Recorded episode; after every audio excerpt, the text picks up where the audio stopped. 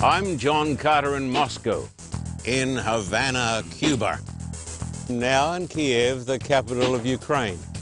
I'm John Carter in Petra, right here in communist China, reporting from India. Hi, I'm John Carter in the Solomon Islands. I'm John Carter in Soweto, from El Salvador. I'm John Carter in Sydney, Australia. Now, with John Carter fighting the good fight. My name is Alan DeLeon, and today with me we have a world famous evangelist. Welcome to the Carter Report. Greater Manila is more than 20 million souls. Almost all these beautiful people are ignorant of the true gospel of Christ. Manila needs Jesus. 35 years ago, John Carter came to Manila. Pastor Carter is returning to Manila with an urgent assignment preach the gospel of Christ and the great truths of the Bible. Don't water down the message. Make it plain, make it clear, make it Christ centered. The Carter Report needs your help now to light a fire in the Philippines. Your gift will help open the doors of bondage, smash the chains of sin, and open the gates of paradise to thousands of lost souls. The churches have sent out an urgent plea for the Carter Report to return help us proclaim the true gospel of Christ to the beautiful Filipino people. Please send your support to the address on the screen, visit our website, or call the Carter Report. Welcome back to the Carter Report. Today with me I have a very special uh, special guest, a world famous evangelist, Pastor John Carter. Welcome, Pastor Carter. How are you? I'm doing well, Alan. How are you doing? I'm doing very well, thank you. I want to go ahead and just dive right into this thing, and I want to first find out from you what has made you or motivated you to become a minister. Ooh, let me think about this one. Uh, Alan, it, it's, it's a really good question. Uh, when I was a, a young guy of 14, 15, uh, going through a very troubled stage in my life, I, I felt uh, a great conviction that one day I should become a pastor and an evangelist and go and preach the gospel. Uh, it came to me as I was living in a town by the name of Brisbane in Queensland, Australia.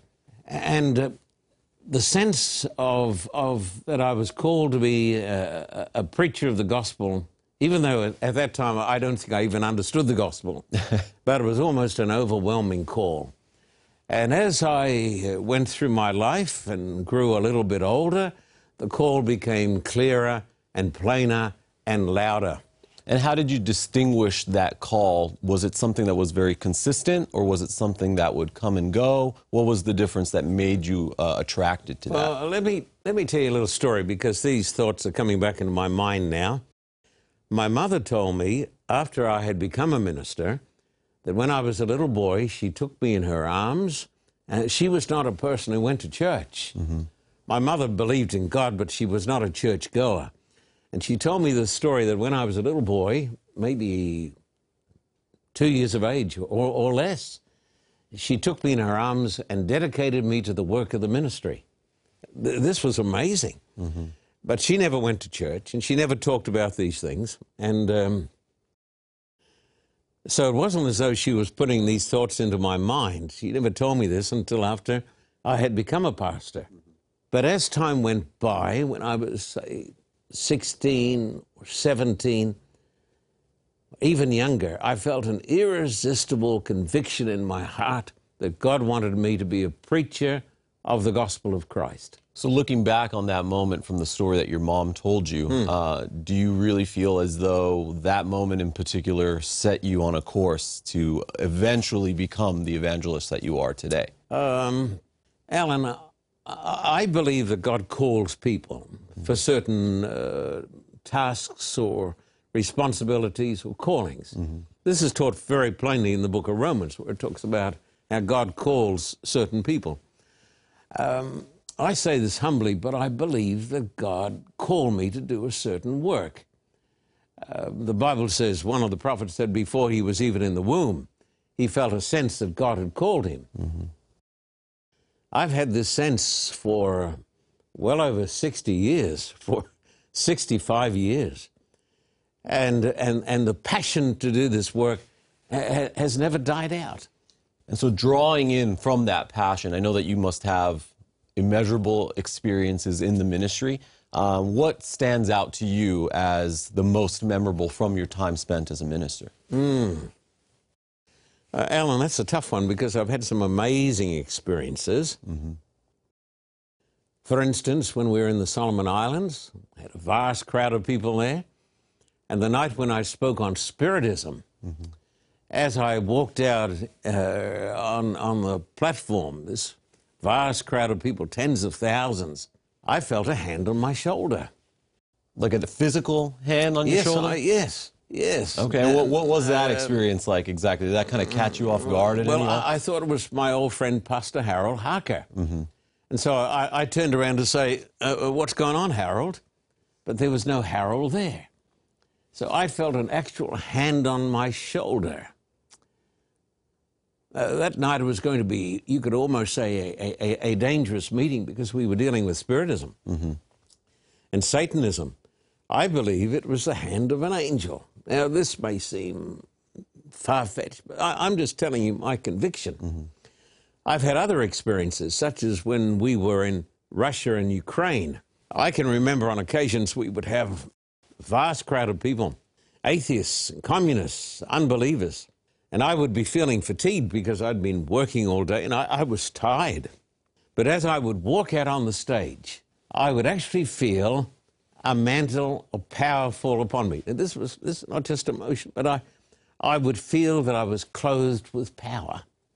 Now, is this something that remains consistent throughout all of the evangelistic campaigns that No, you've no, no, no, no, in? no, no.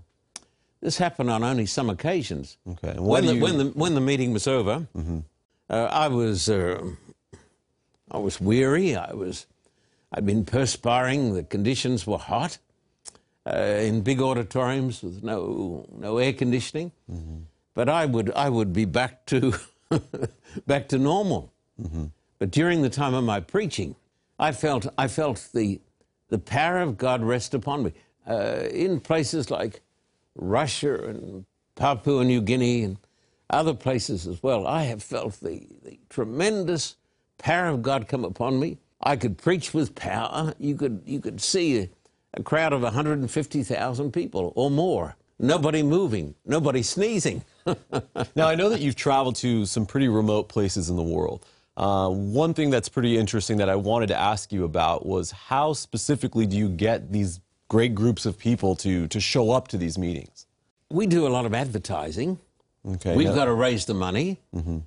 Uh, I'm a pastor. I'm not a, I'm not a wealthy person. I'm the same as any other pastor. but surely you have to have some kind of support from some other so, system. So uh, I don't get any support from the church organization. So you're telling me that this is 100% just funded through you and the ministry? Uh, no, no, it's, it's funded through God.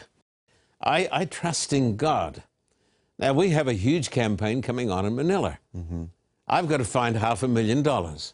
How do you plan to do that? um, I put it in God's hands, and people start sending me money.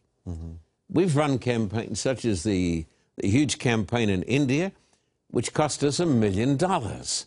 That's a staggering. Now, figure. if you've got to raise a million dollars, unless you've got to raise it, it it doesn't seem a lot of money. You can say a million dollars very quickly. you could probably spend it just as quickly too.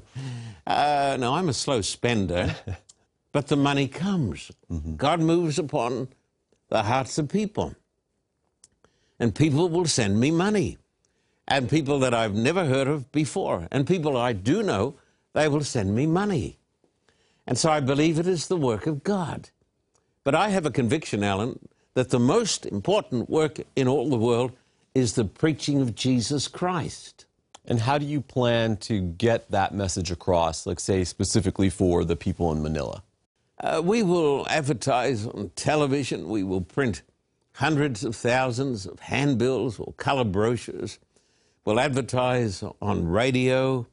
Um, we will put inserts in the newspapers. Unless you tell people, they're not going to know. And how far in advance does this process begin to take Well, place? I've got a little team going up there in, in a few days' time. My son David, who does a terrific job, going with couple of my friends in Australia, Dr. John Hammond, Dr. Uh, Pastor uh, uh, David Gibbons, uh, he's going, and they're going to go ahead to make sure that things are going in Manila in the right directions.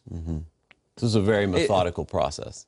Yeah, but it's it, it's a massive job. It's it's when we tell people what's got to be done, they find it hard to believe. We we prepare the television advertising, we prepare the radio advertising, we prepare the handbills, mm-hmm. and we've got a little team here at the Carter Report, and they work on this stuff. But we've got lots of other stuff to do too. We do television programs, but we have a we have a conviction that God wants us to do this work. We believe that Jesus is coming soon. And we believe that the most important work in all the world is the preaching of Christ and the gospel. And what is your understanding of the gospel exactly? The gospel is God's good news. The word gospel means good news. Mm-hmm. It's not advice. The gospel is not primarily about me. Mm-hmm. The gospel is about God. it's the good news about God. And is this the message that you take? Yes, And yes, you take yes. out to all of and, these and campaigns. also, I put this in the context of Bible prophecy. But the, the gospel is that Christ died for the ungodly. Before you can understand, Alan, the good news, you've got to understand the bad news. Mm-hmm. And what's that exactly? And the bad news is that people without Christ are lost. Bible says this over and over and over again. A lot of people don't like to hear this, but the Bible teaches that men and women without Christ are lost. and how do you see that The Bible play? says dead in their trespasses and sins. Uh, How do you see that specifically play out throughout the course, say, of human history? How is that ring true? When Jesus came, he found the people of God had wandered away from, from God and from the Bible, and largely they were a lost group of people. They were lost in their Pharisaism and their legalism and their rebellion against God. And the Bible says that Jesus came preaching the gospel of God. So God has always had his preacher. God has always had his evangelist. Uh, Jesus, first and foremost, was a preacher of the gospel. He was an evangelist.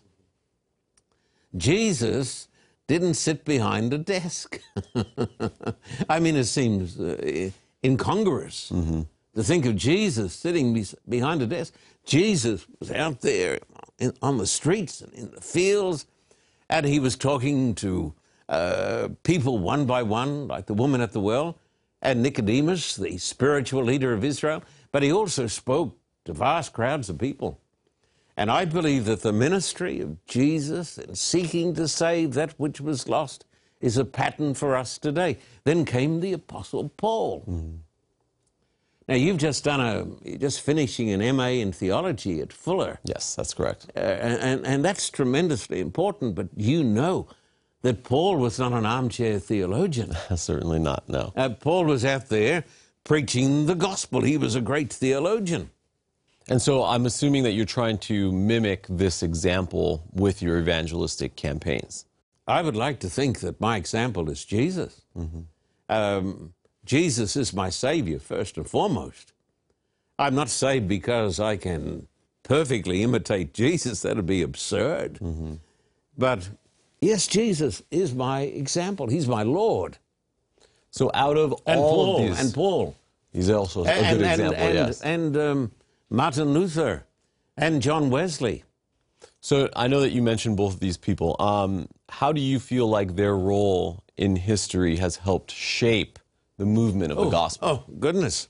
If Jesus had not come preaching, we'd all be lost, mm-hmm. every one of us. And then there was the Apostle Paul, who changed the world. We would not be sitting here today were it not for the Apostle Paul. Mm-hmm. So these, He gave us, he gave us the gospel of righteousness through faith. and from these historical figures that you're drawing from, what would you say in a more modern sense are figures that you can look back on that championed the gospel as Well, well? certainly John Wesley, a Church of England minister. He preached 42,000 sermons, traveled 360,000 miles on the back of a horse. I think you're getting pretty close. Uh, not on the back of a horse. I've done a lot more than 360,000 miles with sitting in a jet plane. Yeah. Um, England was absolutely going into a state of, of total spiritual apostasy, drunkenness, and every other terrible sin. And John Wesley came preaching the gospel of Christ. He won more than half a million souls to Christ. Uh, tremendous preacher. And there have been great evangelists more in more recent times that have moved the world for Christ. Uh, evangelism will never, never, never die out while there are lost men and women and people anointed by the Holy Spirit of God. So if you say that it's not going to die out, No, what, no. what do you believe that the church is doing to help promote that work? Well, for a start, they're letting me do it. so when we go to Manila, the church is going to be supporting me and my team, but they won't be paying for it. And uh, it's very interesting that one of the leaders up there said to me, We've got ourselves into all sorts of trouble because we stopped doing public evangelism. So do you believe that there's a correlation between evangelism and the success of the gospel yes, message? Yes, yes, yes, yes, yes. Yes. My methodology and everything I do is, is based on the scriptures. Now, in 1 Corinthians chapter 12, Alan, Paul gives the gifts in the church. Most folks have never read it, 1 Corinthians chapter 12. I think it's verse 28 to 30. Mm-hmm. He says, first, apostles. And the word apostle refers to a person who was sent forth to preach the gospel of Christ. He says, first apostles. Then he says, secondly, prophets. And a prophet is a person who expounds the gospel of Christ and who preaches the great truths of the Bible. First, oh, this is 1 Corinthians chapter 12. Most people who call themselves Christians don't seem to know anything about these words that were taught in the Bible. What do you think that is exactly? Oh, I, I think they've got, uh, you know, in many, many years ago, they used to put blinkers over the eyes of horses. Have you heard about this? Yes. They put these things here so the horse can't look to the left or the right. So the horse, you know, he's got blinkers. So you think Christians are I having think a lot of I think a lot of? Christians have got blinkers. Why is that? Oh, Alan, these are very difficult questions. I think because of the insanity of the times, because of the brainwashing, because of television. I think television is destroying the minds of people. I think our digital age, where people spend most of their time on their cell phones or their iPads and sitting most of the day in front of uh, video screens and playing games, I think it is destroying the minds of the people. And I, I'm not the only person who says this. The New York Times, the liberal New York Times says we need to have a digital Sabbath. So I am somebody who has grown up with that experience Yeah, of it's- it's- technology, of using it to my advantage. Uh, do you feel like that is a specifically modern problem, or how does that relate to people like me, people my age or, I, or under? uh. I think we are living in the last days. And I believe that things, the Bible says, are going to get worse and worse and culminate in the great time of trouble. There have always been problems to the preaching of the gospel. Back in the days of John Wesley, it was drunkenness. Uh, make you drunk, they used to say, drunk for a penny, uh, dead drunk for two pennies. and uh, dead drunk, and we'll give you straw for three pennies. These were the people in the days of John Wesley. So this was like a terrible drug addiction, which is uh, like the drug addiction that is in America today. It destroys the minds of people. But I think that your generation has got challenges that no generation has ever had before. Well, what are those challenges exactly? What do you believe them to be? Can I be honest? Sure. I think brainwashing. Brainwashing in, in what regard? Uh, that people today are being brainwashed by, by the media, by the social media, whereby they no longer have time for serious study of the scriptures. Now, you know, I run a uh, program here at the Carter Report. We've got more computers than most people have. And, uh, so we we do this because we do television. Mm-hmm. But I'm not the only person who thinks this. When I referred to the liberal New York Times, I said, people are going crazy. They're losing their ability to think. Therefore, we elect politicians on sound bites that can't be more than 30 seconds. Mm-hmm. Why? Because lots of folks today can't concentrate for more than 30 seconds. Mm-hmm. I had to go to the dentist two days ago. How was that? well, well, you know, I love, I love. I don't want you to relive the experience. It's no, okay. no, it's okay. I, I, was there. I was having my tooth drilled back here because the, something had happened to the filling. So I'm, I'm lying back, you know, and I'm saying, give me more stuff to put in there, so I'm not going to feel anything. So, so I've got the dentist there and the assistant, but in front of me up there, they've got a television screen. That's and kind of a distraction for you, in uh, No, no, no. I don't know what was worse. Having my tooth drilled or being forced to watch this inane, ridiculous, stupid television. now, th- this is here in Los Angeles. Mm-hmm. I think, I-, I, thought to myself, it was a, a, a, sitcom, some young girls, some young guys. Uh, in the hour that I was suffering in the dentist's chair, it was inane, it was stupid, mm-hmm. uh, brainless. It's very, very hard to preach the truths of the Bible to people like this. And I believe all of this has been brought about by the great adversary, the devil himself, to brainwash people. So I believe that we are living in a time in the history of the world when people are actually suffering mental deterioration, I believe the devil is doing it. Let me tell you something. Mm-hmm. This is a terrible thing I'm going to tell you, Alan. Uh, I hope all my friends are not going to dislike me because of what I'm going to say. well, let's hear it. I preached in Australia. I preached in the Sydney Opera House. I preached in big places and in little places, big audiences and little audiences.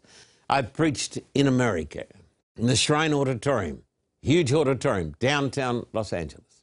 And then I was called to go and preach to people who were in the Soviet Union, for crying out loud. Mm.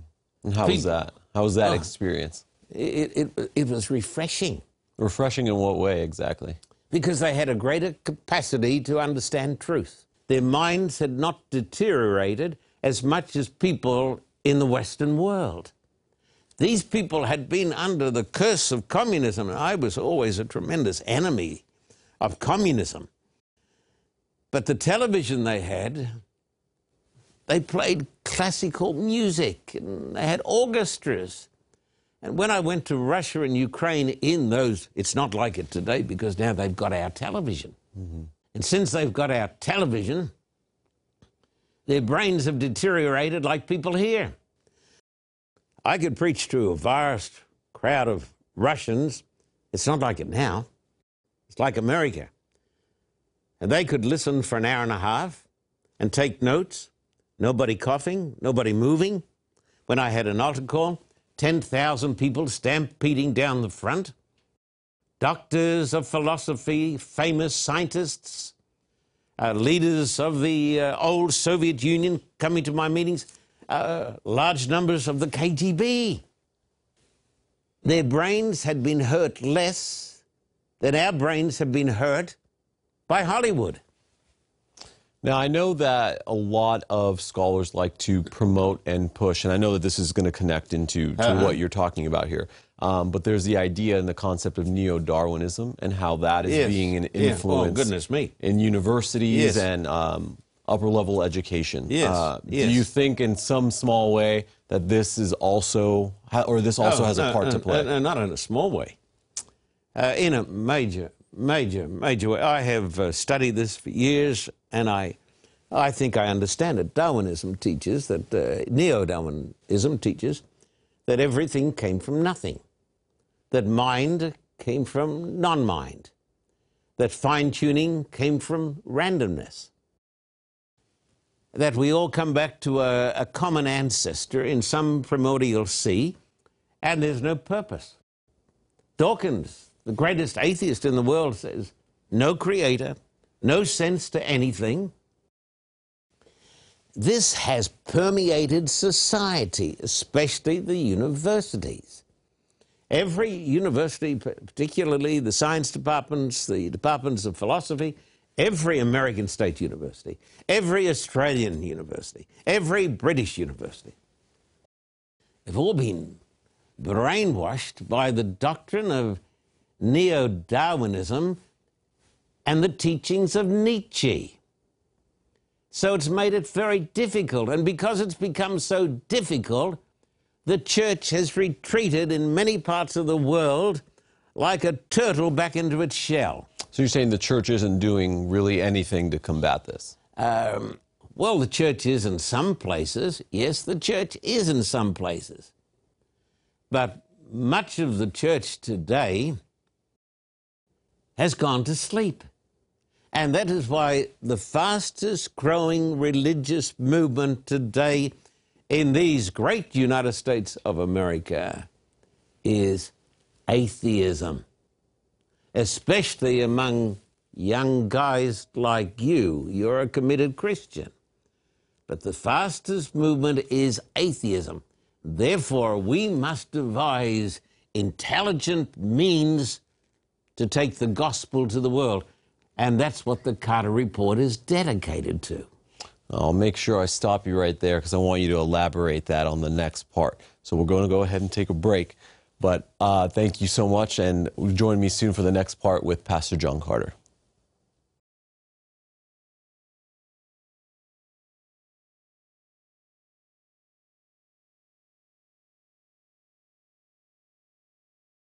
Time. It takes only a minute to have eternal life. How can you get saved in a minute? It's simple. First, believe that Jesus was the Son of God. Second, accept his free gift of eternal life. And then you're saved. It's not hard. It doesn't take any time. You can be saved in a minute right now. Pray with me. Lord God, I realize that I am a sinner. My sin has separated me from you. I accept that your Son, Jesus Christ, died for me. I ask Jesus into my heart. If you prayed this prayer, you are saved. The next thing to do is tell someone. Fellowship with other followers of Jesus. Get baptized. Read your Bible and pray. Choices. We make them every day, all day. The most important choice you will make in your life is whether to choose eternal life or let it pass you by. If you'd like more information about your new life, call the number and visit our website. For a copy of today's program, please contact us at P.O. Box 1900, Thousand Oaks, California 91358. Or in Australia, contact us at P.O. Box 861, Terrigal, New South Wales 2260. This program is made possible through the generous support of viewers like you.